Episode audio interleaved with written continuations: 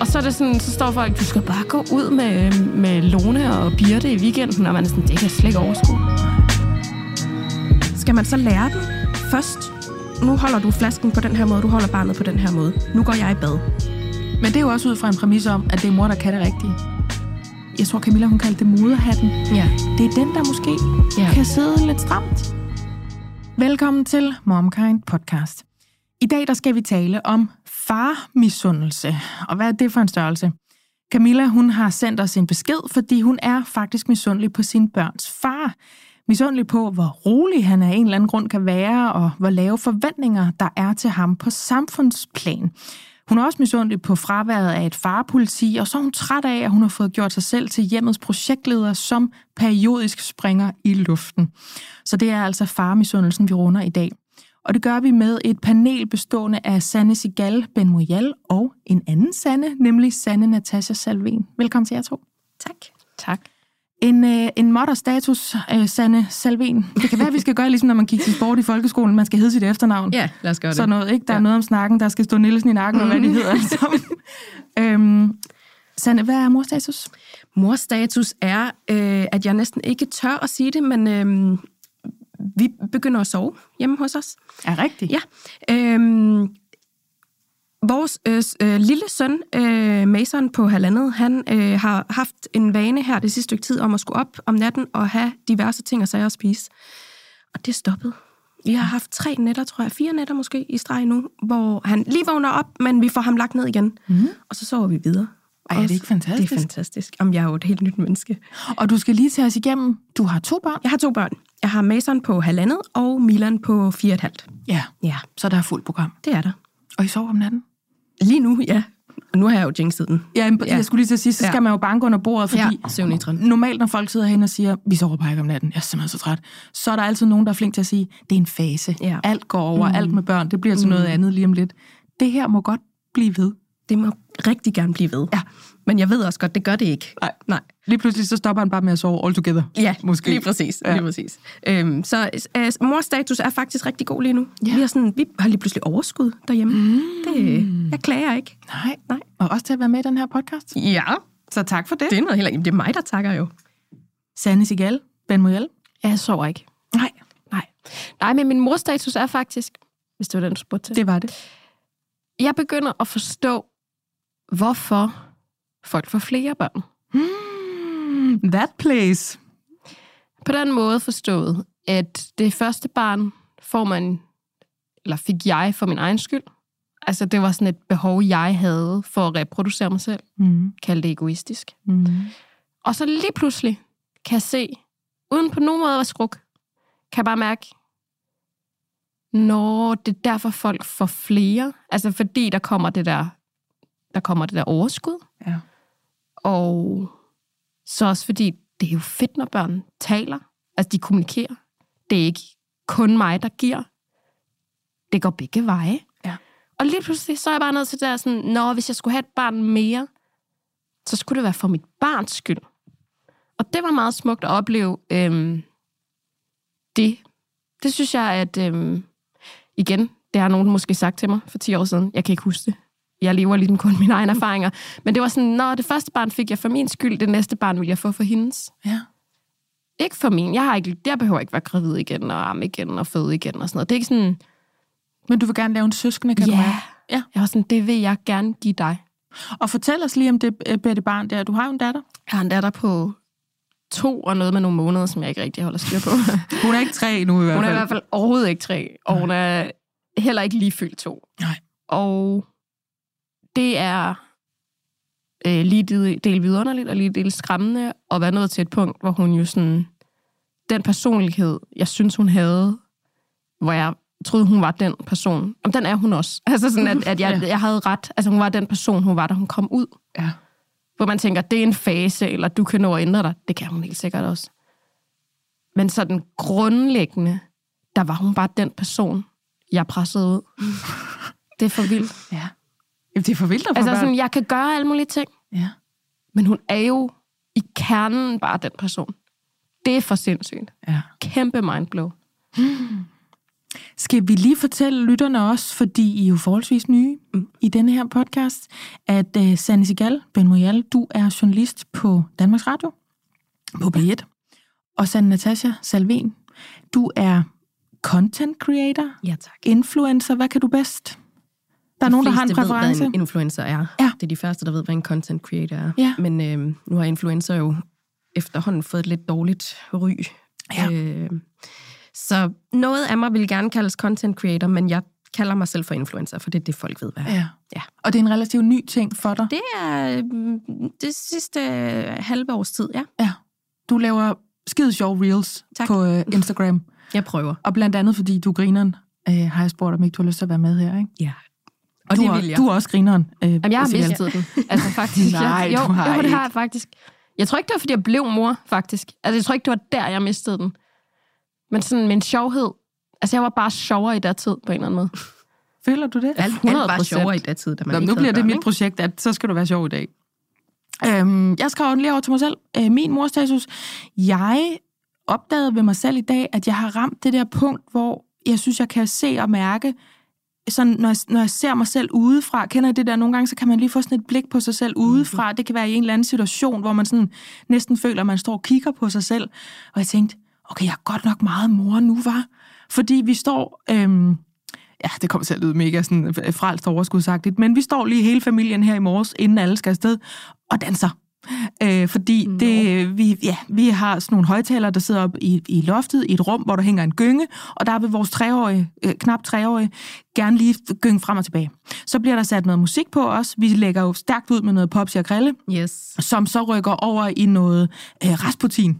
Boney M, simpelthen. Yes. Jeg kender ingen af delene. Da, da, da, er det rigtigt? Hverken det der Popsi og Krille, eller det, du nævner der. Du kender ikke Boney M og Rasputin?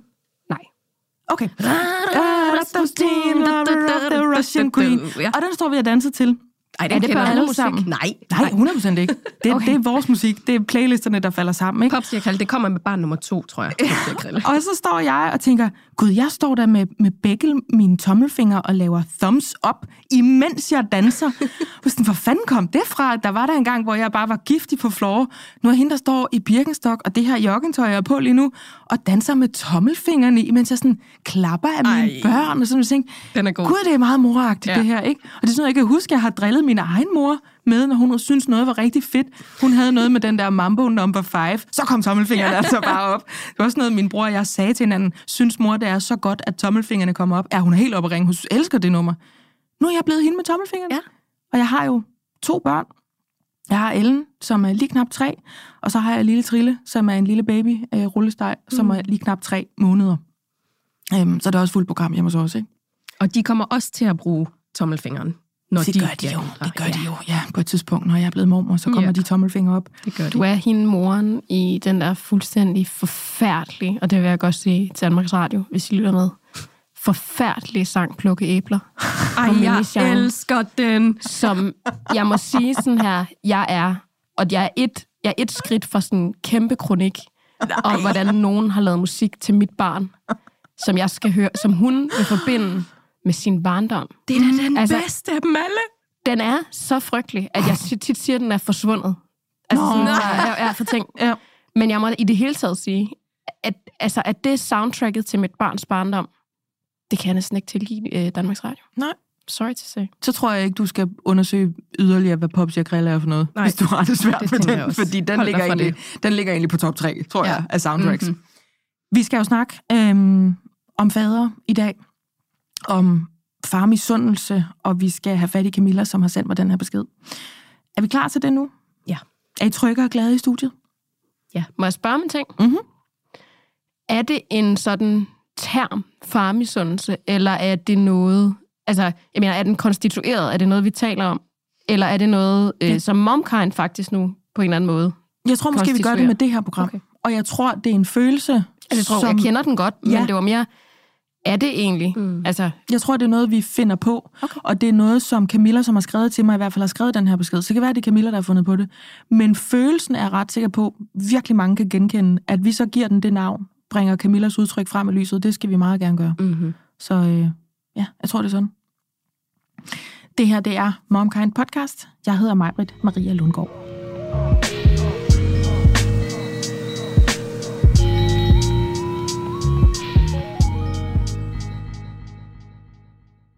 Denne episode af MomKind Podcast er sponsoreret af Puri. Og jeg har jo tidligere fortalt om, hvordan jeg er blevet glad for deres vitaminer. Men nu har jeg lyst til at dele, at jeg også er blevet glad for deres kollagen. Jeg blander faktisk deres CP1, som er testet ren kollagen, og CP3 Beauty.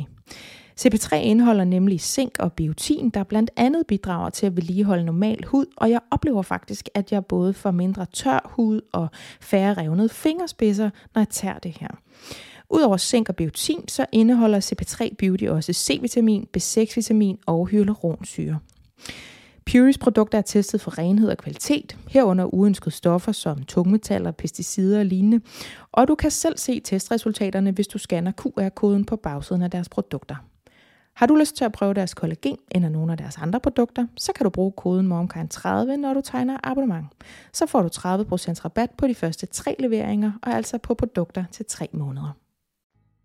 Nu læser jeg den her besked op. Den er lidt lang, men den er også god, så I hænger lige på. Kæreste Majbrit og Company. Jeg ville elske, om I kunne vende en problemstilling, som omhandler noget så usekset som misundelse. Sagen er den, at jeg er misundelig på min kæreste, fordi han i citationstegn får lov til at være faren. Og jeg frygter lidt at gå hen og blive en rigtig bitterfisse. Jeg er det måske allerede. Det virker bare så meget nemmere at være faren. Uanset hvor langt vi er med ligestillingen, så er der immer væk lavere forventninger til en far end til en mor. Han kan være langt mere chill i sit forældreskab, og der er ikke noget farpoliti, der kommer efter ham, hvis han for eksempel tager kort barsel eller henter efter klokken 16. For en god ordens skyld må jeg hellere sige, at jeg elsker at være mor til mine børn og kunne fanden af kvindekroppen, der er magisk, men jeg gad faktisk godt, at det her i round 2 var min mand, der tog kvalme, kejsersnit og armeproblemer. Jeg gad faktisk godt prøve, at det var mig, der var faren. Der er helt sikkert noget mental load på spil, noget vi jo også har behandlet i den her programrække, så find endelig det, hvis det lyder interessant. Jeg har jo på en eller anden måde selv sat mig i en position, hvor jeg ud over det der med at lægge krop til, står for alt, hvad der hedder børnetøj, lægeaftaler og fucking Aula, står der så. Om jeg begriber, hvordan jeg blev familiens projektleder, har slet ikke gode lederskills. Min bitterhed skinner især igennem på de der træls dage med en milliard sammensmeltninger, lå på steg på gulvtæppet og tis i sengen. Så mister jeg besindelsen og sætter gang i sådan en hvem lider mest konkurrence. Kæmpe kender på den i øvrigt. Mm-hmm. Hvis min kæreste siger, øh, at han er træt efter arbejde, eksploderer jeg i total martyr-mode. Hvor træt tror du ikke lige, jeg er? Og så får han ellers bare listen fra helvede. Efter sådan et udbrud står jeg som regel tilbage med samme dårlige samvittighed, som hvis jeg kommer til at råbe af barnet. Løsningen på alt det her kunne vel sagtens være, at jeg tog mere tid for mig selv, og siden vores søn var helt lille, har den kære mand faktisk opfordret mig til mere self-care. Men altså, i starten kunne jeg ikke få mig selv til at gå fra den lille, og nu er det bare sjældent, jeg har overskud til cafébesøg og træningscenter. Øh, Camilla har øh, to børn i øvrigt. Det er jo for dumt. Jeg misunder min kæreste hans bytur, fordi han nyder breaket hjemmefra og får energi af at være social. Men jeg vil ikke selv sidde på en bodega fredag aften. Og hvem skulle i øvrigt tage med? Mine veninder med småbørn orker skulle heller ikke. Misundelse er en grim følelse, og pinlig faktisk, især når man selv er skyld i situationen. Ikke desto mindre lider jeg af farmisundelse. Og den her besked, den er jo altså skrevet og sendt af dig, Camilla. Velkommen til MomKind Podcast. Tusind tak. Altså, du øh, sætter jo mange ord på det her i beskeden, men prøv at komme med lidt flere. Har du, øh, har du det stadigvæk sådan her, siden du sendte mig den besked? Ja, ja for, ja for pokker. Jeg har det jo faktisk værre, fordi at, øh, jeg var jo gravid med, med mit barn nummer to, da jeg skrev til dig, og nu, nu har jeg så barnet her, ja. to, øh, to måneders gammel øh, lortebandit, øh, som jeg sidder og ammer as we speak. og, øhm, og jeg vil sige, det, det, det der med at være gravid og føde et barn for anden gang, det, det fik mig ligesom bare bekræftet i, at det var rigtig smukt at prøve, men jeg havde bare ikke brug for at prøve det to gange. Så der havde det været rart, hvis, hvis jeg så kunne have været faren den her gang. Mm. Barsel, er, barsel er ikke lige nemt for alle, og især når de er helt små, det kender du fra dig selv. Øh, så, øh, så kan man godt blive lidt, lidt overvældet af at være, ja, altså jeg kalder det at være, være kaptajn på skibet, og så, øh, så misunder jeg min mand, at han er anden pilot. Mm. jeg oplever, jeg oplever lidt sådan en, øh, en sammenligning til den gang i studietiden, hvor øh, man var, havde gruppearbejde, og så blev man sat på, øh, på hold med en eller anden rigtig dogenskid. Men man vidste jo, man skulle jo bestå det her fag. Så derfor så var du nødt til at trække det hårde læs, og du var nødt til at, øh, at sætte den anden i gang med at gøre de forskellige opgaver. Og det er derfor, jeg, jeg, jeg snakker om det her med mental load, fordi jeg føler lidt, at det, er, at det er mig, der skal sige, så nu må du gerne være sød og tage en blæ. Mm. og øhm, nej, den skal ikke stå der, den skal stå der. Og det er, det, det er sådan en rigtig usekset rolle, som, øh, som jeg bare er ked af, og jeg kunne godt lade stå til, mens min mand han står og kigger på, at øh, kaffen drøber ned i kaffemaskinen. Mm. Men, men jeg, får, jeg får behov for at rydde køkkenet, samtidig med at ammer og, og de andre ting. Så det er den, der er svær. Det er svær, at det er lidt af min egen skyld, og samtidig ja, umuligt at undgå når man er den, der har kroppen og brysterne og første halvdel af barsen. Ja, så det er i virkeligheden så, både... Så jeg, jeg er lidt skamfuld, faktisk. Det, er, det er i virkeligheden både noget biologisk, fordi det er jo nu engang øh, den kvindelige biologi, øh, der kan bære et barn. Øh, det er os, der skal Nemlig. føde, øh, og det er os, der skal amme, hvis man vælger, og ellers øh, kan det. Ja. Men der er også noget i forhold til, hvad man er styret af. Altså, hvad kalder man sådan noget, indre styret af. Altså for eksempel, når du skriver det her med, jeg er misundelig på, at han rent faktisk kan tage det som en afslappning og som noget hyggeligt, når han er ude ja. af huset. Jeg får ikke engang tanken, eller hvis det skulle ske, så kan jeg ikke slappe af. Det er jo, det er jo noget, lidt noget andet, fordi den der med the mental load, den har vi jo i hvert fald for nu, barberet her i Momkind. Men jeg synes, din besked, den, ja, rigtig fint. den kan også noget andet. Altså, den kan noget i forhold til, hvordan vi føler os, når vi bare går og står som mennesker og som forældre. Altså, der er Præcis. noget frihed på en eller anden måde, jeg synes, du lægger lidt op til. Han formår at svøbe sig i, som du øhm, anker efter. Ja, og det er, øh, det, det, den, den, er, den, er, den er svær, den der med at, at være misundelig på noget, man egentlig selv kan, kan ændre på. Men der er noget, der er noget frihed forbundet i, at altså, jeg, vil ikke, jeg, jeg, kan, jeg kan ikke lægge, lægge den der moderhat på hylden, når jeg går ud af døren på samme måde, som, som min kæreste kan. Og jeg skal slet ikke kunne sige, om det er noget generalisering, men, øhm, men det er ligesom om også, øh, når, når han går på WC, så kan jeg ligesom bare gå på WC og give sig god tid at høre en 4-5 fodboldpodcast. Men når jeg går på WC, så tænker jeg, jeg må sgu nok hellere skynde mig lidt og få råden med, og så er det sted tilbage til de der børn, for at se, om de øh, slår sig selv ihjel. Har du nogensinde prøvet... Eller kommer til at, at ligge med ansigtet nedad og kvæles, eller altså, at jeg har de her bekymringer, som kører i mit hoved, hvor min kæreste kan være mere laissez-faire og afslappet. Har du nogensinde prøvet at blive siddende derude, Camilla? Altså rent faktisk taget dig, den der, der halve times toiletbesøg med scroll og dobbeltskyld, og hvad har vi? Altså jeg barberede faktisk mine ben en gang for et, for et par uger siden, ja. mens jeg var i bad. Altså det var sådan, det var sådan en vild self-care, og jeg, jeg kom kun til at skære mig en lille smule. Mm. Der bliver nikket anerkendt i studiet. og der var det sådan, der hørte jeg den store, han er fire år gammel, og sådan en rigtig, rigtig storebror, der, der eller storbror-reaktion for fuld skrue. Ikke? Mm. Øhm, så der kunne jeg høre, at han begyndte at skrige, mens jeg var bedre mine ben. Men så, så gjorde jeg det faktisk færdigt. Ja, det var godt. Og følte mig sådan lidt empowered. Det var godt, du gjorde det. Øhm, jeg kigger lige rundt i studiet. Føler vi os klædt på til at tale om det her emne? Der bliver nikket. Ved du hvad, Camilla? Øhm, vi barberer den her ged nu, hmm. som jeg plejer at sige, og så vender vi tilbage til dig i ja. sidste programmet. Hæng på. Det lyder så fint. Sanne Natasha. Mm. Kan vi genkende her? Ja. Ja. Jeg øh, er også nødt til at sige, at jeg er nok i den heldige situation, at jeg har en øh, jeg har en kæreste, som ikke ligner andre kærester. Øh, og det skal ikke være, at nu, øh, nu øh, pusser jeg lige glorien, men øh, jeg, kan, jeg har nogle eksempler, som jeg helt sikkert kan se øh, genkende. Øh, samtidig, jeg har lyst til at sige, jeg bliver ked af, at vi er så mange, og det er kun øh, sket for mig selv nogle gange, hvor jeg har haft tanken, at jeg har følt, at jeg skulle opdrage på min kæreste. Mm. Øh, at hun føler, at det er hende... Hun føler, hun kan ændre situationen. Og sådan har jeg det lidt... Det, det tror jeg ikke, vi kan på den... Altså, jeg tror ikke, at du kan... Øh, vi kan ikke lægge det ansvar fra os. Det tror jeg simpelthen ikke.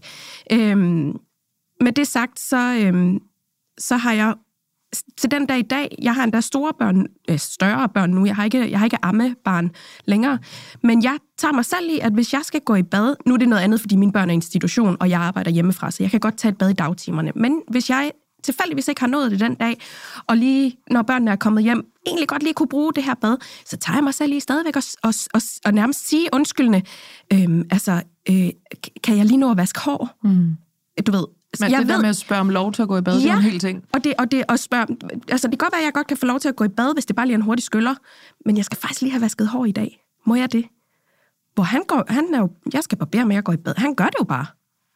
Det, men det er jo lige jeg... præcis den der, som jeg tror, Camilla hun også appellerer til med, at der er noget inde i os, der gør, kvinder spørger om lov til at få et bad på et tidspunkt i løbet af deres liv, mænd spørger som regel ikke om lov til, ja. at, altså de går i bad, fordi det gør mennesker, punktum. Præcis. Men det er det, der er naven i det her. Altså, jeg vil gerne insistere på, at det, vi skal snakke om i det her program, det er, hvad man gør selv.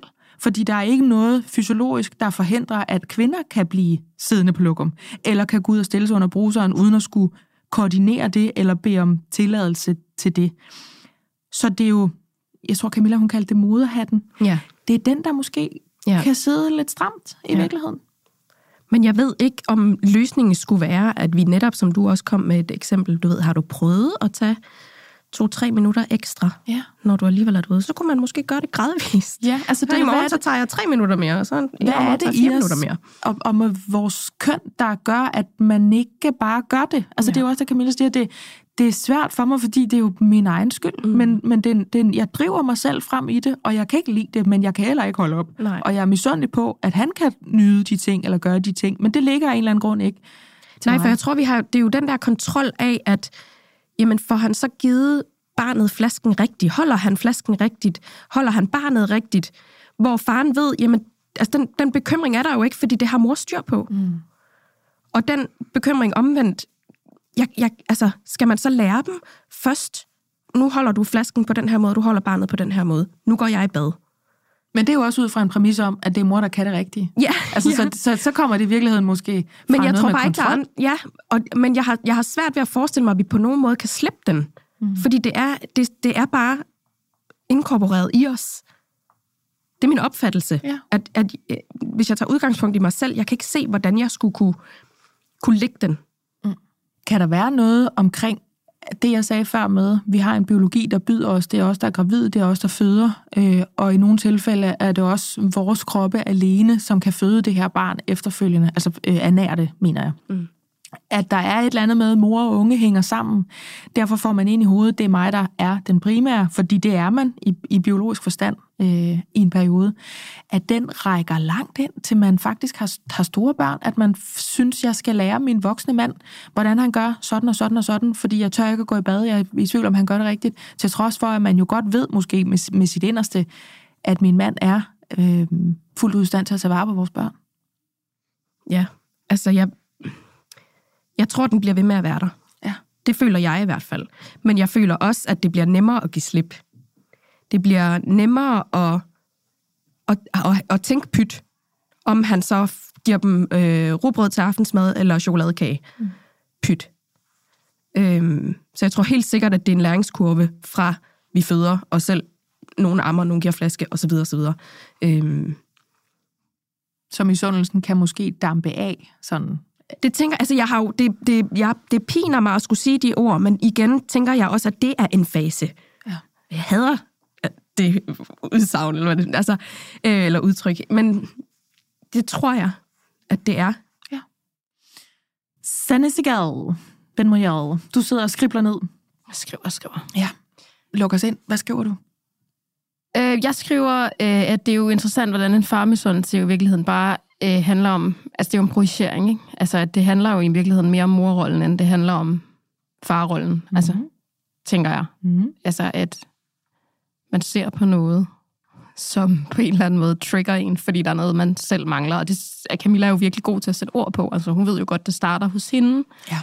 Øhm, og der tænker jeg sådan, at der er flere lag, uden hverken at være øh, sociolog, øh, biolog, eller psykolog, så tænker jeg, at der gør sig nogle faktorer gældende. Altså, der er en samfundsmæssig diskurs som den her alt opoffrende mor, som altså bliver fortalt, selvom vi synes, vi bryder med den, så er det jo den, altså det er jo stadigvæk den der idé om den her mor, der sætter sig selv, eller der sætter sine børn foran sig selv, og ammer til de der bryster er helt trætte, og altså, jeg tænker, at samfundets pres, så er der også noget konventionelt. Altså i Danmark har man barsel i 12 måneder. Det er der er ikke særlig mange steder i verden, man har. Der tror jeg, at morrollen kan være en anden. Det er klart, at hvis man kun har barsel i 3-4 måneder, så er det naturligt, at ting har en ende, og at, ja, og at man ikke kan sidde der arme i 12 måneder, og så bliver det pludselig noget andet, og dit barn skal kunne tage flaske. Så jeg mener, meget er jo også konventionelt. Altså mm. det der med, at vi siger, sådan, det er sådan her, det føles at være mor i Danmark.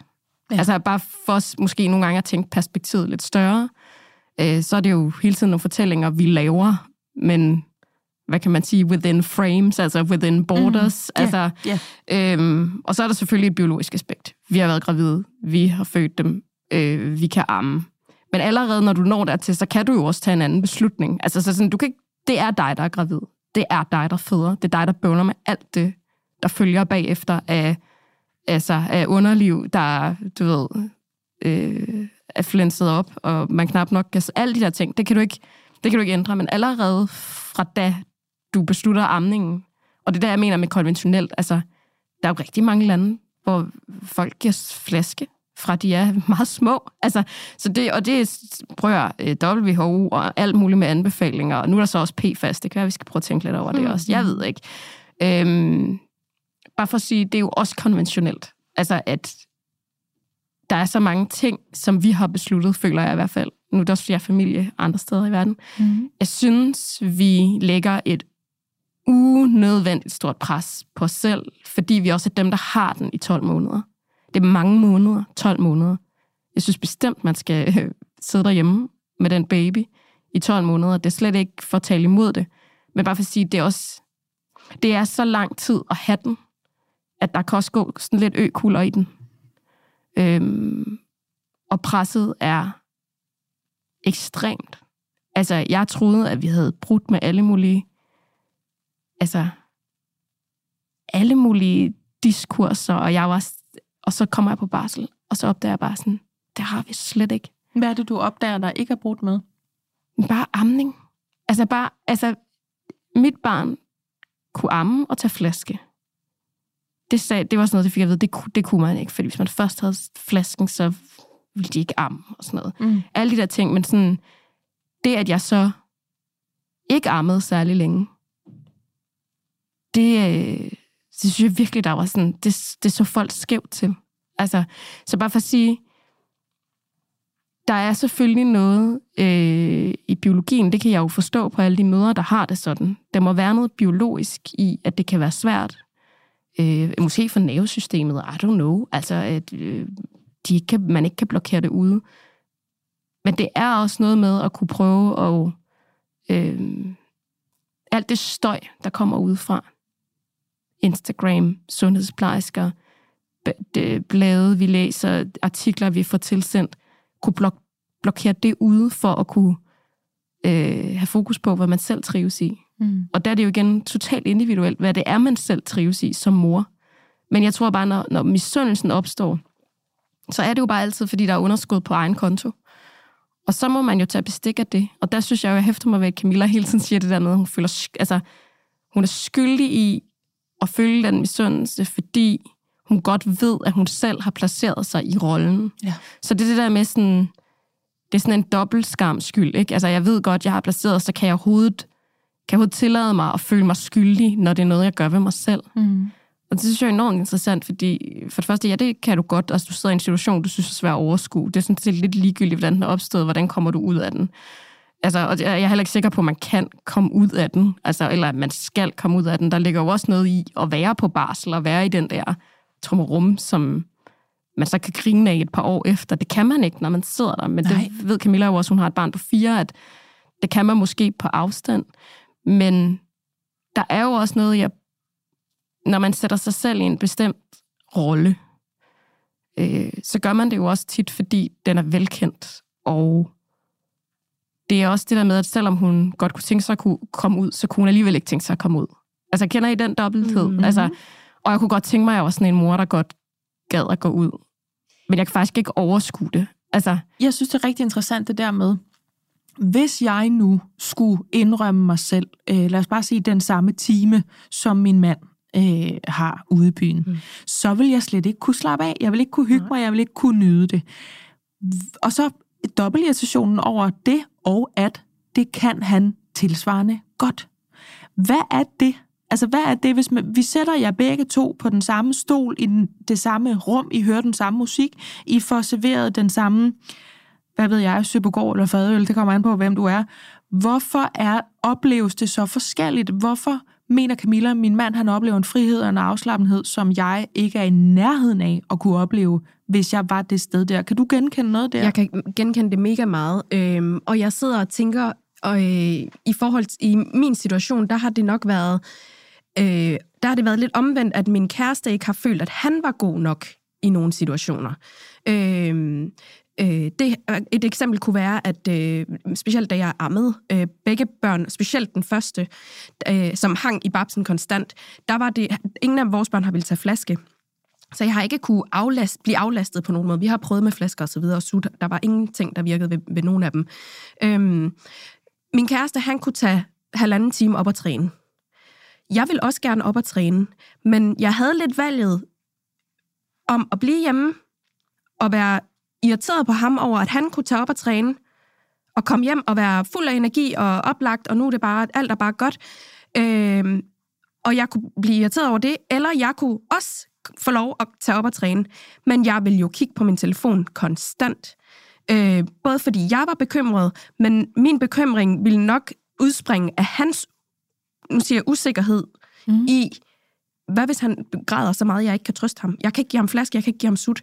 Der er det kun dit bab, din babs, der, der kan lukke munden på ham. Ja. Så jeg, jeg ved ikke, om det, om det hele handler om mændenes usikkerhed, som gør os usikre. Eller en usikkerhed, vi putter over i dem. Nu Måske. skærer jeg alle over i Ja, en kamp og ja. siger, sådan her har kvinder det. Ja, ja. Det ved vi godt, at det kan man ikke. Øhm, men nu leger vi lige med den der morhat og siger, at det er Ja. fortrinsvis sådan der. Ja. det er jo også interessant, fordi jeg har jo øh, meget hurtigt i mit moderskab øh, fundet ud af, at øh, inden for sådan en helt kønsstereotyp forestilling om, at alle mødre er sådan, og alle fædre er sådan, Ja, så er jeg en mand. ja, Ja, det vidste jeg jo nemlig. ja nemlig godt. Jeg er en mand, Prøv åbenbart. du lige at altså, bore dig lidt ned i det, Salen, fordi det er ret interessant, det der. Ja, altså det, det var i hvert fald ret interessant ligesom at indse det, fordi jeg øh, ser egentlig øh, mit forhold som værende sådan forholdsvis kønsstereotyp. Og så har jeg bare fundet ud af, det er løgn. Altså det er totalt løgn. Altså, øh, jeg tror, vi er to hippier, der har fået børn, så jeg tror ikke, der er nogen af os, der er specielt hverken mor eller far -agtige. Måske er vi bare to hippier, der har fået et barn og håber på det bedste. Det tror jeg lidt. Ja. Men hvis jeg sådan skulle sige, øhm, her er moren, og her er faren, altså ud fra sådan en øh, traditionel forstand, jamen, så er jeg bare faren. Altså, jeg er den, der øh, har glemt at pakke taske, og hvis jeg har pakket en taske, så er det altså 100% det forkerte, der er i. Altså, så er det sådan random, altså det, jeg har puttet i. Det er en panda og, du ved, en sok, eller sådan noget. Altså, øhm, så har jeg bare lige, lige tænkt over, sådan, at vi lige skulle have en snack med, eller sådan noget. Og jeg er også sådan en, der godt kan glemme at give mit barn morgenmad. Hun er ikke sulten om morgenen, så jeg glemmer det, fordi hun ikke spørger. Altså, øhm, jeg tror, at jeg ret hurtigt indså, jeg kommer ikke til at blive en genial, sådan super mor. Altså, jeg blev den mor, hun fik Hmm. agtigt. Ja. Øhm, og det er sagt øh, på en måde, hvor jeg selvfølgelig stadigvæk forsøger at gøre mit bedste, men har også indset, at mit bedste er ikke super godt. Altså, normalt vil jeg også sige, når folk i deres arbejdsliv siger, at jeg gjorde mit bedste, så vil jeg sige, det er jeg bare ikke sikker på er godt nok. Altså, hvis du ikke fik et godt resultat, så var det jo ikke godt nok. Men med moderskab eller faderskab, der tænker jeg sådan, det, kommer du, det, kommer, det bliver aldrig rigtig godt. Altså, du kommer til at lave tusind fejl om dagen. Og det tænker jeg ret hurtigt, det må jeg bare acceptere. Mm. Og det kan godt være, at så tænker jeg ud, at det har jeg også prøvet.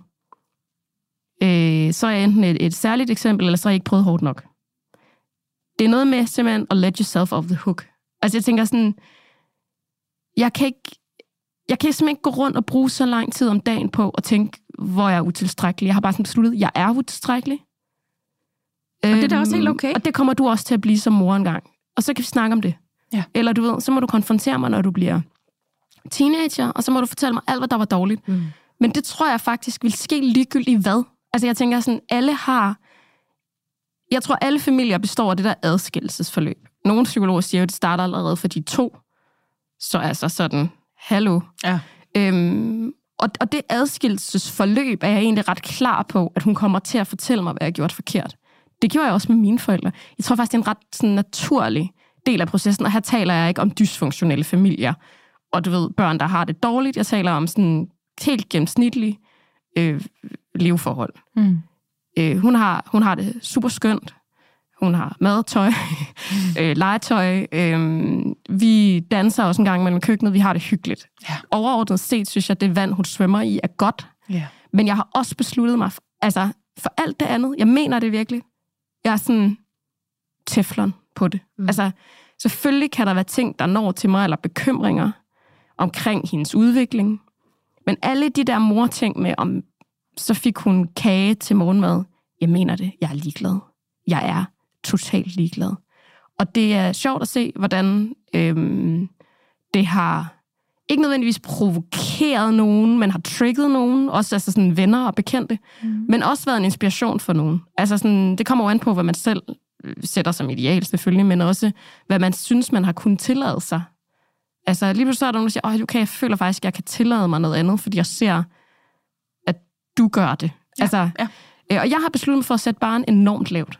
Altså ikke på hygge og samvær og bla bla bla bla, men sådan på, øh, sidder hun ved bordet og sådan noget, jeg er ligeglad. Mm. Altså seriøst, jeg er ligeglad. Mm. Jeg, øh, jeg tror, jeg har lidt mere sådan en øh, Hakuna øh, Matata-følelse. Ja. Altså sådan en, hvor jeg tænker, at øh, så længe man har et barn, der er nogenlunde glad, øh, går nogenlunde igen de der undersøgelser, de skal til hos lægen, Ja. Tør, varm og mæt. øhm, så, øhm, så er jeg faktisk tilfreds med mit moderskab. Og jeg tror, at det er det der med at stille sig tilfreds. Og så tror jeg også hele den der morfølelse, som jeg nogle gange kan få lidt, når jeg kigger på andre møder. Og det, øh, det er ikke en kritik, det er en konstatering. Ja. Det er, jeg tænker nogle gange, kryb ned fra korset. Altså sådan lidt Jesus-følelsen. Sådan, kryb dog ned fra det kors. Det føles lidt som om, at mange møder går rundt med det der store kors. Helt Golgata-agtigt, ikke? Mm. Ned igennem den, den lille stræde Ja. med det store kors, hvor jeg tænker, jeg tror godt, jeg forstår, hvor I kommer fra, men det er unødvendigt hårdt. Og jeg tror, at den belønning, man tror, man får, får man ikke nødvendigvis. Hårdt sagt. Er jeg hård? Er jeg hård, men bestemt? Nej, er jeg mild, men Jeg kan bestemt? godt lide det. Ja, og jeg, kan, og jeg sidder jo og har den rolle i det her, fordi jeg ved godt, det her emne, det, og, og den her måde, som Camilla har skrevet beskeden på, og sådan som hun har det, det er repræsentativt for rigtig mange Jamen, det er også, må jeg lige sige, Camilla, det er totalt Ja, repræsentativt. det er mega det. repræsentativt. Og da jeg skrev det her emne til jer to, så vi har fået den her besked, vil I tale med mig om det, kan I genkende jer selv i det, så skrev du nemlig til mig, Sanne, det vil jeg faktisk rigtig gerne tale om, for jeg tror muligvis, jeg er faren. Og lige der, der sagde det kaching op i mit hoved, fordi hjemme hos os, der er jeg sådan en mor, far, far, mor. Vi er så øhm, chancerende, skråstreg, ligestillet, fordi det er jo også det her, mm. det er jo også en del af den her snak. Hjemme hos os, at jeg øh, sådan halvdelen af tiden, måske nogle gange 60 procent i virkeligheden, relaterer til den anden side, ligesom Sanne hun gør. Øhm, fordi jeg har en mand, som har indset, at han har fået børn med en, der heller ikke ved, hvad der er i den taske ned til dagplejen, som også nogle gange kan sige, gud, har, har du overhovedet fået noget at spise? Jamen, jeg vil ikke have noget. Og så, så lukker jeg den bare der, fordi mm. det er ikke vigtigt for mig at, at tvinge den lille plastikske ned i den lille bamse af kyllingskål og op til din mund, og kom så, og jeg nedsmelter, hvis ikke du vil få noget mad. Jamen, så hun sagde, hun ikke var sulten. Fint, vi kører. Så må du spise en banan hos dagplejeren. Altså, jeg har vedtaget en chillness i mit moderskab, øhm, som jeg anvender på alt, fordi jeg vil ikke lade mig stresse af mig selv, af min mand, nu lyder det meget idealistisk og flot, af mine børn, det bliver man jo så nogle gange alligevel, og sure as shit ikke af omgivelserne, eller af den der fortælling om turen op og ned af Golgata med korset over ryggen. Mm. Øhm, jeg skubber det fra mig. Altså aktivt. Ja, og jeg, og jeg tænker faktisk ikke over det i min hverdag. Øhm, jeg tænker først over det, når jeg bliver mødt af nogen, der gør noget andet. Når jeg for eksempel bliver spurgt af dagplejemoren, øh, hendes, den der hat, øh, hvor er den? Og jeg så siger, det ved jeg ikke. Og så står hun sådan og venter på, at det var for sjov, eller jeg godt ved det alligevel. Eller sådan, siger, det, det, jeg tror, det er Michael, der har pakket den der ekstra tøjstaske der, så det, det, det er nok ham, der har styr på det. Eller sådan, det kan jeg lige finde ud af. Eller, altså, jeg har ikke den der øhm, detaljegrad, eller alt omspændende, alt belysende mornes, hvor jeg er helt nede i den der. Hvis mine børn er sammen med deres far, øh, så har jeg min telefon på lyd, for jeg vil vide, om der sker dem noget. Men jeg sidder ikke og tjekker den, fordi mine børn er sammen med deres far. Punktum. Og når jeg siger det, så er jeg helt med på, at der er virkelig mange, der ikke har det på den måde. Og det kan jo være en kommentar til, hvem man selv er, hvem man har fået børn med, eller hvordan dynamikken er i ens øh, fælles partnerskab ud i at være forældre. Giver det mening, det at sige der? Ja. Men ja. modsætningen, synes jeg jo også, at det, der er det smukke i Camillas besked. Altså det der modsætningsforhold mellem at sige, øhm, jeg kunne godt tænke mig, det var anderledes, men ja. alligevel kunne hun ikke, fordi det tror jeg rigtig mange kan genkende. Altså moderskabet er jo en stor modsætning, mm. altså hele tiden. Ikke? Jeg gad godt, jeg kunne slappe af, når ja, jeg var på det café. Kan jeg ikke. Det kan jeg bare ikke. Og jeg tror også, jeg tror også man skal... Hmm, man må også ligesom realisere sig selv. Kan man aktivt vælge den vej, som du siger, jeg har aktivt valgt, at det vælger jeg ikke, for hvis jeg går ned ad den sti, så kan jeg ikke genkende mig selv. Nej. Men jeg tror også, nogen... Øh, tror det er noget, man har i kroppen? Det, det er svært at sige. Altså, øhm, jeg, jeg synes, jeg kender mange mødre, som bare må indse, at det der øh, halvandet år, øh, hvor børnene er øh, små rullepølser, som du kaldte dem, jamen det har de bare lidt mistet til dem. Altså, og nu siger jeg mistet, jeg tror faktisk, man skal se det som sådan, ikke som noget, der går fra en, men en, mest irriterende, men en fase. Altså, at der har de simpelthen der er de simpelthen i sådan en boble, som de ikke kan gå ud i. Og problemet er også, hvis du hele tiden sidder og slår dig selv i hovedet over at være i den boble, så bliver det jo dobbelt hårdt. Altså ja. du hele tiden tænker, jeg vil gerne være hende mor. Så skal du bruge kraft og energi på at være i boblen, og bruge kraft og energi på den boble, du så ikke, ikke kan. Altså, så det er sådan, jeg, jeg tror, at man, hvis man aktivt kan prøve at gøre øh, ned fra korset, så synes jeg, at man skal gøre det, fordi jeg tænker, hold kæft, det må være meget lettere at have det sådan, øh, bare gå rundt uden ja. korset frit. Ja. Men hvis man ikke kan det, så tror jeg, det er bedre at dedikere sig til boblen og vide, den går, altså, det går jo over. Ja. Øh, fordi ellers så går der dobbelt energi. Og det tror jeg er ekstra hårdt, fordi så er det også hårdt at se på den der energi, som far har, øh, som jeg ikke har, og så bliver det hele hele tiden kontraster, og ja. kontraster er super vigtige, men de kan også være meget hårde at være i, fordi så behøver man ikke altså... at være misundelig på, at far ikke sidder og vender sin smartphone op og ned otte gange, mens han er sammen med sine kammerater, som man måske selv vil gøre. Jeg sidder også og tænker på, en af grundene til, at man har det på den her måde, og man synes, det er svært at rykke sig, selvom man godt ved, at jeg kunne jo bare og nu siger vi bare, jeg kunne jo bare blive siddende på det lokum. Jeg kunne jo bare mødes med de veninder. Jeg kunne jo bare sænke de skuldre. Jeg kunne jo bare lade være med at være så detaljeorienteret, eller forsøge at være på alle steder. Vide, hvad der er i alt lige fra madpakker til lommerne på flyverdragten, til i skemaet i næste uge, til svømmetøj, til alt, hvad der er. Men jeg tror, en af de øhm, hvad hedder sådan noget, oppressorer, der ligger på det her, er sådan en ting, som Camilla faktisk også har aktualiseret i sin besked, nemlig, at der ikke er noget farpoliti, men der er et morpoliti. Der er så mange udtalte og ikke udtalte forventninger, øh, holdninger øh, og regler og rammer på, altså for hvordan man er mor. Jeg plejer gerne at sige, øh, der skal lige så lidt til at være en dårlig mor, som der skal til for at være en god far. Altså, det er meget nemt at lykkes som far, mm. fordi hvis bare man, lad os sige, deler barslen med sin hustru, så står folk jo og klapper, mm. øh, som om, øh, at, at man er altså en fantastisk, fuldstændig uovertruffen forælder. Jeg tror ikke, der bliver klappet af ret mange kvinder, som mm. har halvdelen af barslen. Øhm, så jeg synes faktisk, vi skal nå det der med farpolitiet, eller fraværet af det. Jeg har sgu aldrig nogensinde set fora, hvor mænd bliver udskammet for den måde, de er fædre på. Har du nogensinde set noget som det, Sanna Nej, Natasha? og jeg må ærligt indrømme, at i går, der googlede jeg farpoliti. Ja. Og jeg måtte, jeg måtte lave det med bindestreg, jeg måtte lave det med mellemrum, og jeg satte det sammen i et ord. Det eneste, der kom frem, det var krimi artikler. altså, En, en far, der var politimand. ja, eller øh, morartikler, øh, Ja. du ved, altså øh, fanget af politi, mand, Åh, ja. sådan noget der, ikke? Ja.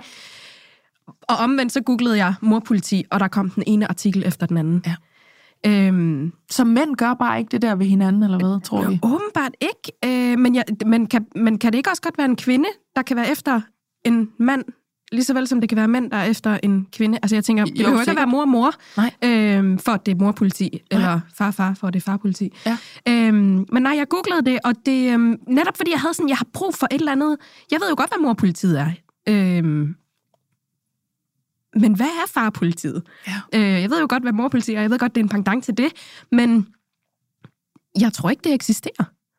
Og jeg ved ikke, om det bare er øh, igen sådan en, en, øh, en ting for os kvinder, at øh, jamen, vi er bare efter hinanden. Og specielt i moderskabet, tror jeg, at øh, der kan man netop begå så mange fejl, som vi alle sammen gør, og vi er bare for hurtige til at hive hinanden ned, eller hive hinanden i håret. Mm. Øhm, og omvendt, så har jeg, altså, jeg, igen, som jeg sagde før, jeg har en, en meget eksemplarisk kæreste, øh, som jeg er meget stolt af, øh, men jeg skal også passe på ikke at vade for meget i, at jeg har en mand. Jeg tror egentlig ikke, det er, fordi jeg vil sige sådan, at jeg er manden i, i forholdet, men vi er nok lidt ligesom jer, at vi er equal. Altså, mm. øh, jeg kan godt pakke tasken, øh, men jeg har en mand, der kommer og spørger, har du husket smoothies? Øh, har du pakket stofblære? Har, hvor mange blære har du med? Øh, har du husket at tage vådservietter? Og jeg har pakket den, mm. men han, han kunne lige så godt selv pakke den, men det gør han ikke, fordi det er sådan der, vores rollefordeling er. Ja. Men han husker mig på det. Ja. Så han er lige så meget med i det, faktisk. Øhm, og så har jeg jo for eksempel min mor, som, som specielt nu øh, under øh, barslen med børnene, da jeg havde født osv., øh, hvor han er så engageret i børnene. Ej, men er du godt klar over, hvor dejlig en mand du har? Er du godt klar over, at altså, det, det er de færreste fædre, der er så meget på børnene, som, som din mand er, ja. eller din kæreste er?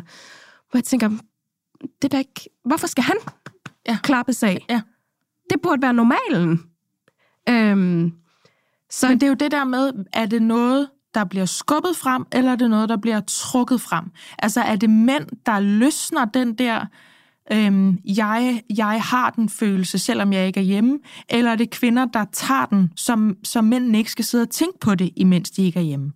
Det, det det der med, altså er det, er det noget, der bliver taget fra en, eller er det noget, der bliver øh, man selv afgiver? Altså hvad er, hvad er kræfterne i det? Kan, du, Ja. kan I se, hvad jeg mener der? Ja, fordi spørgsmålet er jo, at øh, hvis nu man begynder at trække lidt øh, til sig igen som mor, vil manden, kæresten, øh, per automatik tænke, Nå, hvis ikke hun gør det, så er jeg jo nødt til at gøre det. Mm. Altså, fordi det, jeg tænker da, at der må være en helt øh, basal... Øh, Nogen skal jo gøre noget. Lige præcis. Ja. Øhm, Det gør nogen jo også. Altså, det er jo det der med sådan, lidt ligesom, hvis man har gået rigtig meget øh, kognitiv terapi. Det er vi jo nogen, der har. Vi er Så, faktisk nogen, der har øh, gået i kognitiv terapi, ikke også? Så er det jo følelsen af det der med, altså, hvad er det værste, der kan ske? Ja. Øhm, det er jo altid det scenarie, ikke? Mm. Og altså, i, i terapi kan du sige, at det værste det er, at jeg dør. Jamen, sådan, så er du død jo. Mm. Altså, så kan det jo så også gør være lige meget, ikke? Og det er lidt den følelse, jeg tænker, er god at overføre mor og far på moderskab. Altså, sådan, hvad er det værste, der kan ske? Og igen, jeg lyder enten som vores forældre, som var sådan, vi kunne alt i 80'erne og sådan.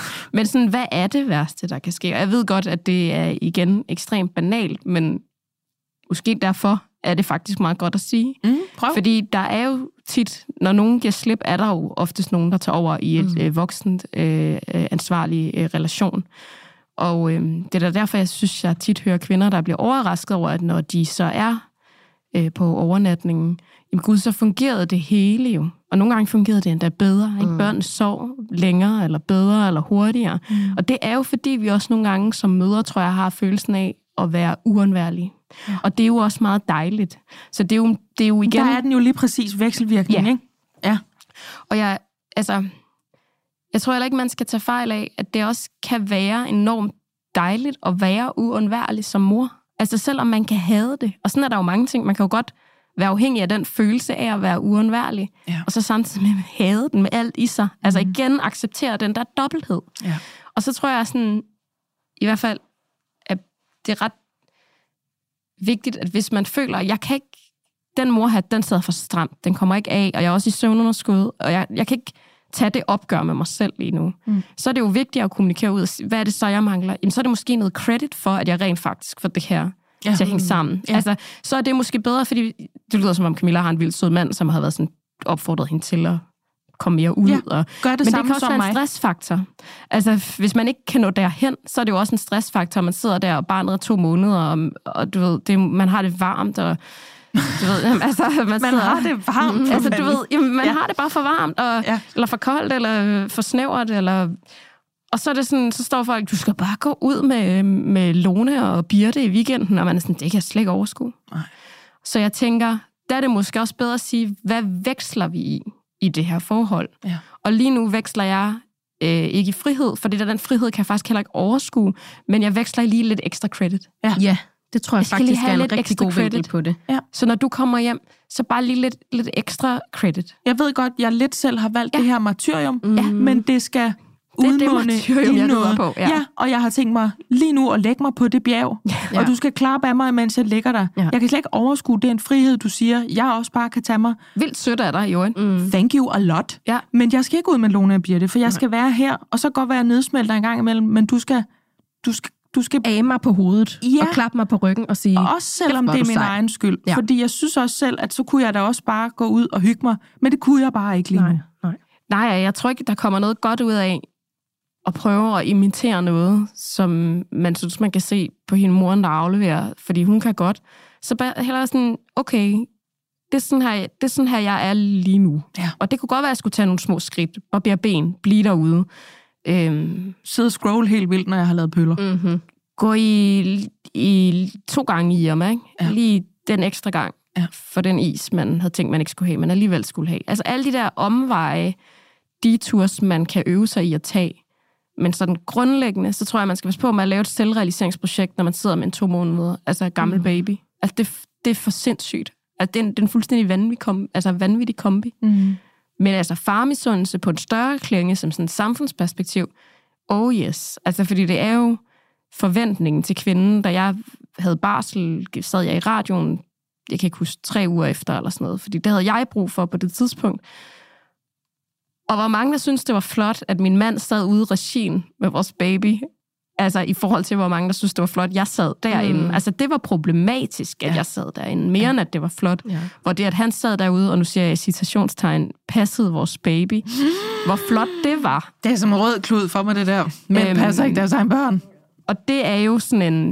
Det er jo der farmisundelsen også nogle gange opstår. Altså det er for det første chillness og credit.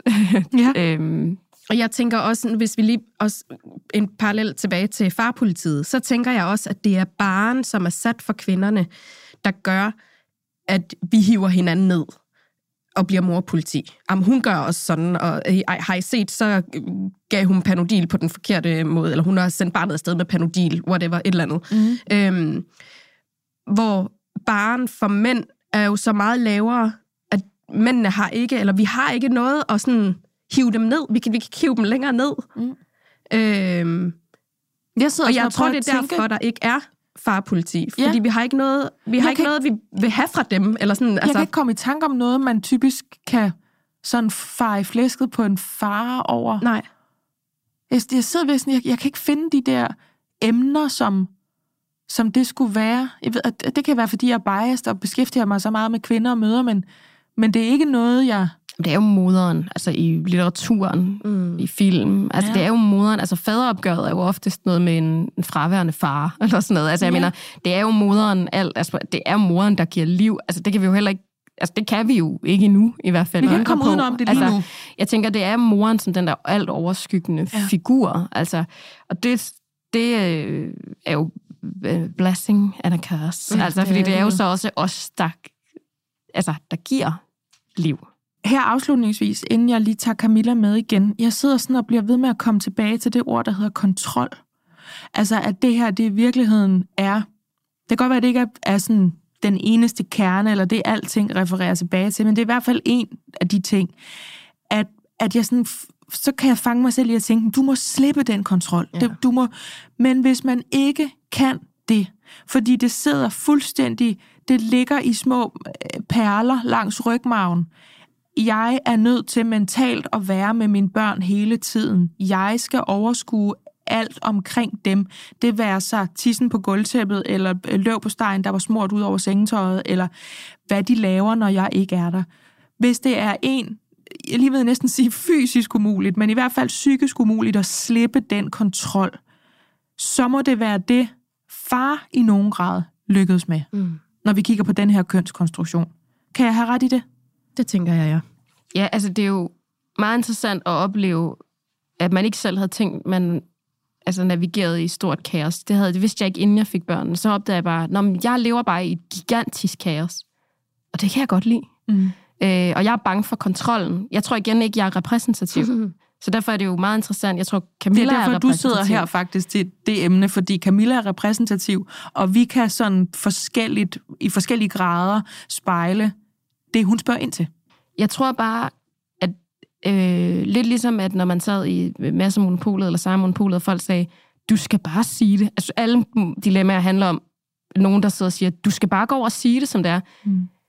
Hvor jeg tænker, de har nok ikke skrevet ind, hvis Nej. de bare kunne det. Nej. Og jeg tænker, det her, det er, der er lidt en fli af det. Jeg skal nok prøve, altså, komme tilbage på sporet, men du vil ønske, det kunne være mere loose. Du vil ønske, det kunne være mere kaotisk. I øvrigt kommer kaotisk med en gigantisk pris. Den kan vi tage i et andet afsnit. Men du må også spille de kort, du har på hånden. Og hvis kontrol, altså hvis det fylder så meget, så kan man øve sig i at give mere slip. Men du kommer ikke, altså du kommer ikke til at leve i et full-blown circus. Mm. Og så måske også netop sige, at alting har, også, har sin tid.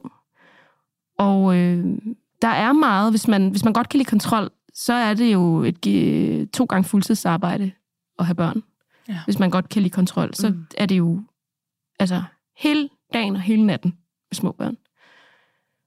Og, øhm, og der tror jeg, det er, igen der med sådan, der tror jeg ikke, det er lige nu, at du gør op med hele den måde, du faktisk lever på, altså og ser tingene på, og forstår verden på, som jo er kontrol eller ikke kontrol. Og når man godt kan lide kontrol, så tror jeg, man skal, altså, man skal prøve at arbejde på, men man, man kan jo ikke afgive det, altså det bliver det være et kæmpe panikangstanfald. Mm. Prøv at forestille dig, at du bare skulle, du har en masse ting i hænderne, og så slipper du dem. Altså, sådan tror jeg ikke, man kan gøre det. Hvis, øh, realistisk set, nej. Men det er der, misundelsen opstår. Ikke? Det giver super god mening, at misundelsen opstår. Jamen det der med, dette hjem og denne forældrerolle skal udfyldes 100%. Lige nu er jeg 70, du er 30. Nu prøver jeg bare sådan lige at opsummere. Hvis jeg trækker mig til de 30, så har jeg brug for at se, eller vide, eller erfare, at så fylder du op til de 70. Ja, men det er jo også urimeligt, fordi det behøver jo ikke nødvendigvis være 100. Så det er jo også det der med, hvis man tænker, at hvis jeg opgiver, så skal du udfylde den rolle. Mm. Ja, det skal man jo ikke nødvendigvis. Det er sikkert, den rolle skal udfyldes. Præcis. Ja. Så det er jo også det, hvis man, hvis man tænker på den måde, så er det jo urealistisk. Altså, så er det fordi, I mener, at, at så, kan, så forældreskabet kan sagtens fungere på 80 procent? Det gør det. Det er også højt sat. Synes jeg fungerer på 50. Ja. ja, ja. Nej, og må jeg lige, må jeg lige hurtigt Ja, det må du. Øh, jeg vil også sige, hjemme ved os, der kører det jo også lidt på konkurrence. Ja. Altså, så det her kan jo også gå hen og blive en fordel, at man ligesom har haft det store læs de første, nu synes jeg, halvandet år, det er sådan det hårdeste, synes jeg. Ja. Den begynder jo at komme mig til gode nu. Hmm. Fordi når du jeg kunne så indkassere skal, ja, det der martyrium der. Lige præcis. Men jeg har så siddet i den sofa og ammet i hvert fald 11 måneder. Det er 11 måneder, jeg har i banken. Det er 11 byture. Det er mere. det er 11 måneders bytur, så kan ja. man så regne på, hvor mange det kan blive. Ja. Øhm, så det er bare at sige, det er en fucking fase. Men det er jo også det, Sanne, hun egentlig ja, sagde før. Brug det er det, irriterende. Veksel det til noget sige, credit, hvis du præcis, ikke kan ryste lige af dig. præcis. Det kan ja. godt være, at du ikke, det er ikke instant credit, så det er ikke sikkert, at han kommer flyvende hjem fra arbejde, selvom han har haft en lortedag og siger, hold da op, hvor, du ser pisse godt ud, og hvor er det sejt, at du sidder der i sofaen. Øh, ja, øh, og har rent. Og men det kommer. Ja, kommer stille og roligt. Ja. Okay. Jeg kan slet ikke komme over det der med de 100 procent. Der er der ingen, der er 100 procent. Altså, det er en fejlslutning. Den Dem med korset Jamen, så, tror, jeg, så tror jeg, jeg misforstår ja. mig, fordi jeg mener jo bare, når man er to mennesker, og man har sine børn, så er det ligesom 100% ens tilværelse. Ja. Det er det, der er min mm. pointe. Altså, jeg mener det ikke i forhold til, at man skal præstere 100% hele tiden, men i forhold til, vi er de her to forældre, og til sammen, der er det, vi gør, uanset hvad det ja. så er, 100%. Ja. Jamen, det er med på. Jeg tror bare, jeg tror bare alligevel, at der er en forestilling om, at hvis jeg så giver slip på noget, hvad end vi regner i pro- procenter, Ja, eller ja. hvad end vi regner i, så skal den anden part tage præcis din part. Altså, giver jeg slip på... Ja, det er jo kontrollen. Så skal jeg vide, at nogle andre gør præcis det, jeg Jamen, vil have det, sådan gjort. fungerer det ikke. Det, det kan man jo ikke forlange af nogen. Så gør de jo noget andet på deres måde, og Ja. det er ikke i din optik nødvendigvis de sidste resterende 20 procent, fordi du lagde også sokker ned i, fordi du vidste, at der skulle skifte sokker, men han har kun lavet medpakke. Altså jeg mener, Ja. så hvis det er den forventning, man har, så må jeg også sige, så må du gøre det selv. Altså fordi den kan man ikke forvente at blive grebet Men i, er det ikke jeg. hele kernen i det? Jo. Det er, at Det er vi det. som med kontrollen har et, et, et, et, et, et ideal om, at vi, der skal udfyldes de 100 procent, hvis vi ja. nu tager altså den Jamen, term, det stresser Kan I se, hvor meget det Ja. stresser mig? Nu er Ja. vi inde på min stress. knopper. Ja. Det, det kan jeg simpelthen ikke øh, overskue, fordi det er det der med sådan forventning om, at jeg så udfylder den på samme måde. Nej, nej. Nej. Jeg udfylder den på min måde. Altså, så, det, så der går man også klart galt af hinanden, hvis det er sådan... Men det Altså, føler jeg faktisk er noget, vi allerede har udgivet programmer om, som er lige præcis det der, hvor de kvinder, der sidder og siger det, også siger, ja, jeg ved godt, det er frygteligt, men at, okay, jeg gør det ikke, jeg sætter mig her med korslagte arme og betragter dig, imens du så gør det minutiøst, sådan som jeg gerne ville have mm. gjort det, fordi kontrol, fordi head of house, alt det her, vi, altså noget fra mental load og sådan noget, ikke? Ja. Ja, og vi har forskellige øh, behov, vi har forskellige... Øh, vi har forskellige behov for, hvor meget der skal nås, og hvor meget der skal gøres. Og måder at gøre ting på. Ja, Og ting, man bare ikke ser. Altså, undskyld mig, jeg ser bare ikke alle de ting. Jeg ser Nej. ikke det rod. altså jeg, ser jeg tager ikke mig den selv i, manglende aftensmad. at jeg kommer hjem, når jeg har afleveret børnene, og så ligger der legetøj. Og så tager jeg faktisk mig selv i, at jeg ikke har lagt mærke til det legetøj. Når min kæreste kommer hjem, så kan jeg jo se, hvordan han demonstrativt begynder at flytte det der, som ligger lige midt på gulvet. Men jeg har ikke set det. Jeg ser det først, når han begynder at fjerne det. Ja. Så Kender. jeg ser det heller ikke. Kæmpe kender. Ja. Kæmpe kender. Nu tager jeg øh, Camilla med igen på telefonen, så må vi se, hvad hun øh, synes om den her snak. Camilla, er du med os? Ja, det er jeg. Jeg, jeg sidder lige med en, øh, min lille datter, der vågner og lidt ked af det. Nå. Lynende hurtigt, Ja. og så skal du få lov til at vide dig til hende. Hvad synes du om den her snak? Kunne du bruge den til noget? Det kan du tro. Jeg, jeg synes, jeg kom ind på nogle... Altså både noget, som jeg egentlig har tænkt på noget før, det der kulturelle, fordi øh, min, øh, min kærestes mor er, er fra Afrika, så hun er meget sådan, øh, vi tager bare babyen, og naboen tager også bare lige babyen, og øh, jeg skal nok øh, få, øh, få min næse til at lægge bryster til din baby og sådan noget. Øhm, Det er fandme smart. og det, er- det, det synes jeg egentlig er ret skønt. Øhm, og så, øh, så har jeg også faktisk selv vokset op med en, øh, en mor, der arbejdede meget, og en, og en far, der var hjemme, hvor, hvor det jo igen var min mor, der fik rigtig meget øh, høvl for det, og min far, han fik aldrig kado for at tage med til mine gymnastikopvisninger og smøre madpakke og være hjemme med os, når vi var syge. Ja. Så det, er, det, synes jeg, det synes jeg er sgu interessant at, øhm, at se det fra forskellige vinkler. Så, øh, så vil jeg nok også bare tage det med mig, at, øh, at, at når min kæreste så tager de her forskellige opgaver, så lad være med at stå og, og kigge ham over skulderen. Jeg kan huske, Christina Sander lavede en fantastisk reel, hvor det var det her med, når, når manden øh, tager flere huslige pligter, og man står og bider negle, og sådan, nej, du skal ikke putte Nutella i madpakken, og Ja. nej, du skal ikke folde sammen på den måde. Du gør, du gør Så, så, øh, mit så job helt forkert. Præcis, og hvorfor støvsuger du ikke bag ved møblerne? I virkeligheden skal jeg jo bare være glad, når han fucking støvsuger, Ja, ikke? Altså. Også selvom den vender forkert, den støvsuger. ja. ja, og så, øh, så, så tror jeg faktisk, jeg, jeg også vil prøve aktivt at bede om at få klap på skulderen. Ja, den synes jeg nemlig var Øhm, god. Fordi den, den, ja, nogle gange så tager jeg mig selv i at sige tak, når min kæreste skifter babys blæ om natten. Og har sådan lidt, på fanden behøver jeg jo ikke at sige tak, fordi han, han passer jo ikke, som I siger, Nej. han passer jo ikke min baby. Nej, Han hjælper mig jo ikke. Han tager jo babyens blæ, fordi der er lort i den. ja. Og så, så, så selvfølgelig jo, hvis den går begge veje, den der med tak, men, øh, men hvis den kun går den ene vej, så synes jeg egentlig ikke, det er okay. Nej. Så jeg tror, jeg vil, jeg, vil, jeg vil bede ham om at købe, øh, købe lidt ekstra kage til mig, og så, så spille det her afsnit igen og igen. Det synes jeg lyder som en fremragende plan. Og tusind tak, fordi du skrev til mig, Camilla. Det, var, øh, det gav anledning til en god snak, så tak for den besked. Det er så mig, der takker. Ha' en god dag, og god Lige fornøjelse måde. med den lille brud. Jo, tak. Hej du. Hej. Er der noget, vi skal have med lige her på falderæbet? Jeg tror aldrig, jeg har haft en i studiet, der har, der har skrevet og skriblet så meget. Også tegnet lidt. Jeg kan sidder også og får præstationssangen. Schigal, Ja. Jeg, har ikke engang, jeg har ikke noget noget. Er der noget, vi lige skal have med nogle gange, når jeg slukker de her mikrofoner i det her studie, så siger folk, øj, jeg skulle have sagt det her. Prøv lige. Er der noget, der ligger lige på tungen? Jeg synes bare, hun sagde det selv. Jeg tror, jeg vil bede aktivt om noget mere Ja. credit, ja. noget mere ros. Det tror jeg, vi alle sammen skal blive bedre til. Jeg tror, ja. tingene kunne være meget lettere, hvis vi rent faktisk sagde, hvad vi havde brug for. Ja. Øhm, Jeg er sur, fordi jeg føler ikke, du anerkender mig nok. Jeg ved godt, jeg selv har skabt mig dette martyrium, mm. men klap for helvede, for jeg ja. Ja. udfylder faktisk en virkelig essentiel rolle. det er da det mindste. Ja, det er da det mindste. Og kage også skal jeg også have. 100. Ja. Ja. Sanne Skalle, noget på falderæbet? Eller vil du bare tegne? øhm, nej, altså jeg... Jeg tror, at øhm, det hårdeste sted, man kan ende... Fordi martyrium er jo... Det er et, hår, det, Ja, det er en lidt hård- hårdt det- ord. Nå, men, men ikke desto mindre. Det er øhm, at prøve at sige, når man godt ved, man er lidt øh, skør, fordi man har siddet derhjemme på barsel, og det bliver man, og man sidder der lidt eller meget, eller, Mm så er det, øh, har jeg fundet ud af, rigtig godt lige at øh, lave en disclaimer på det, man siger. Så man siger, jeg ved godt, det her det måske er lidt skørt.